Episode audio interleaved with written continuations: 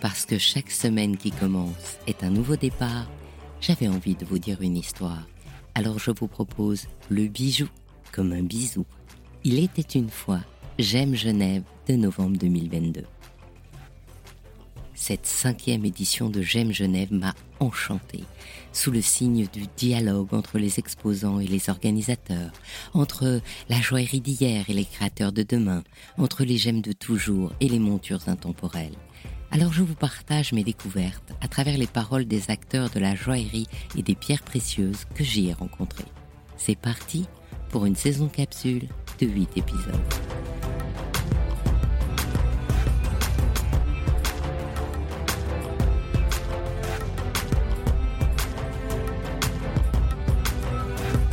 My name is Michael Hakimian. I'm the CEO of Europearls and Yoko London, the specialist pearl company. We have been in business for 50 years. We purchase the most beautiful pearls in the world from 13 different pearl farms and we bring it back to London. Also, we are wholesaling the pearls for a lot of the manufacturers in the industry, and we come up with the sort of things that the other people will find difficult to come up with. This is our speciality. One of our best selling products at the moment is ombre pearl necklaces, whereby the color changes from dark to light, and we do it in variety of colors from black to gray to white, from pink to white, from golden to white, and this is a signature for the company. We are delighted to be at the Gem Genève. We have found it very, very interesting market with a lot of new clients and a lot of new people that we haven't seen for many years. We are reacquainting ourselves to the wholesale side of the business as opposed to the branded jewelry side that you know we have become again quite famous for. I don't have a preference for any type of pearl. It's like asking daddy which one of your children you love more than the others. They're all my children, and I love all of them, the same as the other ones. But of course, the bigger pearls are more interesting and more exciting and more unique and more different.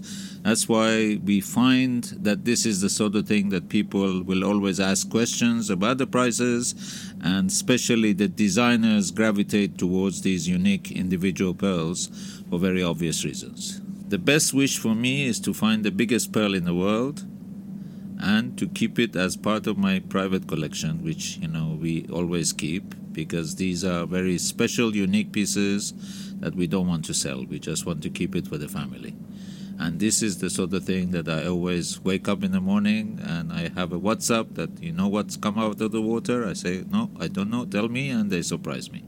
We have at the moment one single pearl which is 20.3 millimeter. This is a very very, very unique size because normally anything above 18 is unusual, but above 20 is extremely rare. She's perfectly round and she has a beautiful pink color on the top and very, very high luster. It's a very, very special pearl. But this is the sort of thing you find very, very rarely. It just is a very, very unusual size. Hi, bonjour. My name is Archit Rakyan from Global Gems. I'm uh, talking to you today about the historical Kashmir Sapphires collection we have, and we are presenting at Gem Genève. These stones are beautiful. They are as bright as the blue sky and as deep blue as the ocean. It is very rare to see such a fine collection of Kashmir sapphires. They are together over 100 carats and uh, all the superb collectors around the world are seeking these kinds of collections. We were very lucky to get this one, and that's why we are also very keen to present them to other collectors and show them. It's one of a kind. They come from a royal provenance from the German aristocratic family we want to see who can do something with those sapphires, something extraordinary. So they are small natural pearls in a three-row necklace. They have are each uh, linked in between, and on each of those links we have a beautiful sapphire, Kashmir sapphire. The sapphires are cut not in an ordinary cushion cut, they are in a tabiz cut, which is graduated all along from the side to the center in a different size. You know, they represent uh, what uh, happened in the Kashmir mountains while these Kashmirs were growing, uh, the crystal was growing. So you see all the typical inclusions uh, and uh, beauties of Kashmir sapphires in them, the nice velvety touch, but as well as the softness of uh, Kashmir sapphires. Hi, this is Akshat from BRG Gems. So we try to specialize in more unusual, more artistic things, like for example carvings and more cabochons. Of course, the faceted stones have their own charm with with the exceptional fire and everything, but it's the stuff that we deal in is more artistic. It's more clean. We try to use more of the faceted material for cabochons and carvings. Our carvers, for example, have been uh, working with us for maybe about 30, 40 years now with they've also been moving around with the trend like in terms of the style of carvings and in terms of the quality that is required. Of course a few years ago it was not as great. The carvings weren't used weren't as accepted uh, in the market but now looking at the trend uh, the current trend people have started using more of uh, carved stones and more cleaner cabochons and people have started accepting the quality that we deal in for example, the beads, the strands that we deal in are more homogeneous, and it t- took us some of the necklaces. It took us years to collect uh, th- those number of pieces. I think it's it's so more of the drops that we deal in. Like for example, in emeralds, there's uh, a 42 carat piece of drop. It's ex- exceptionally clean. It took us a very long time to do it.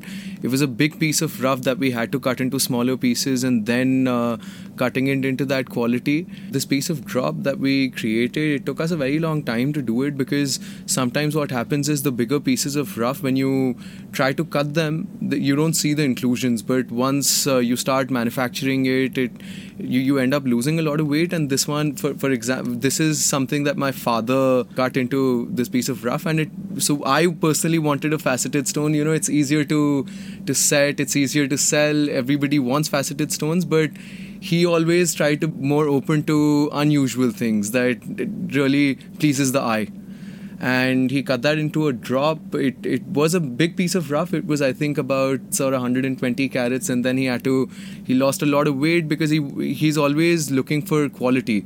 So he wanted it to be really clean and really fine in terms of the shape. We we try to be more very different from the rest of the market. Yeah, so we try to move into different directions where uh, we try to work with more designers instead of uh, just jewelry manufacturers because these are the things that you can design around you can experiment with you can play around with. There are so many cabochons there are so many colors. For example there's emeralds rubies and sapphires of course. And then apart from that we have tourmalines or garnets. And all of these like tourmalines come in green blue red of course. And then garnets are orange and uh, there's purple. So there's a, there are a lot of colors that you can experiment with you can mix and match it.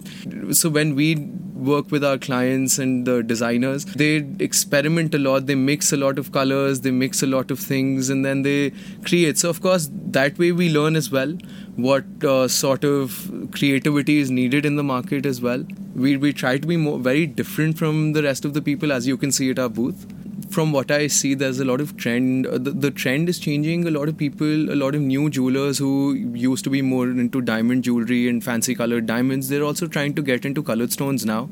And of course, right, everybody starts with more basic stuff like faceted stones that, that are, of course, they have their own charm. But I'm hoping that eventually they design, they try to play around with more colors and more uh, unusual shapes and more carvings or beads or cabochons, of course and uh, I think Geneva is so, so the sort of clients that we see in Geneva they're they're more open to the idea of experimenting with colors and more more artistic sort of jewelry. And uh, this is one of the shows that I personally really like because here you don't just you're not just uh, selling the stones. You're selling an idea. You're selling the colors. You're selling the designs. You're selling the whole idea of uh, of more fun and young sort of things. So from this show, what we are expecting is that we, we try to work with more upcoming designers who are who want to bring uh, new sort of pieces in the market to present to their clients. And I hope uh, to see see more younger people getting into this now. Thank you. Je remercie chaleureusement le Salon J'aime Genève de son partenariat qui m'a permis, comme les visiteurs venus de 70 pays, de plonger dans ce qu'il y a de plus beau hier comme aujourd'hui en joaillerie. Bien sûr, pour vivre les conférences, les dédicaces, les workshops, il faudra venir en mai. Je suis Anne Desmarais de Jotan et je donne une voix aux bijoux. Et si vous aussi vous avez envie de faire parler vos bijoux et votre maison, je serai ravie de vous accompagner pour réaliser votre podcast de marque ou vous accueillir en partenaire dans mes podcasts natifs. Cette saison capsule est particulière car elle crée un reportage en plusieurs épisodes. Les huit émissions de ce podcast, Le bijou comme un bisou, succèdent à l'interview de Vivienne Becker dans le podcast Brillante et précède de quelque temps celle d'Alice Minter, ce qui vous offre plusieurs possibilités d'entendre les points forts de J'aime Genève. Faites-moi plaisir, abonnez-vous à ces podcasts et partagez vos épisodes préférés sur les réseaux sociaux. À tout bientôt en 2023 et bisous comme un bijou.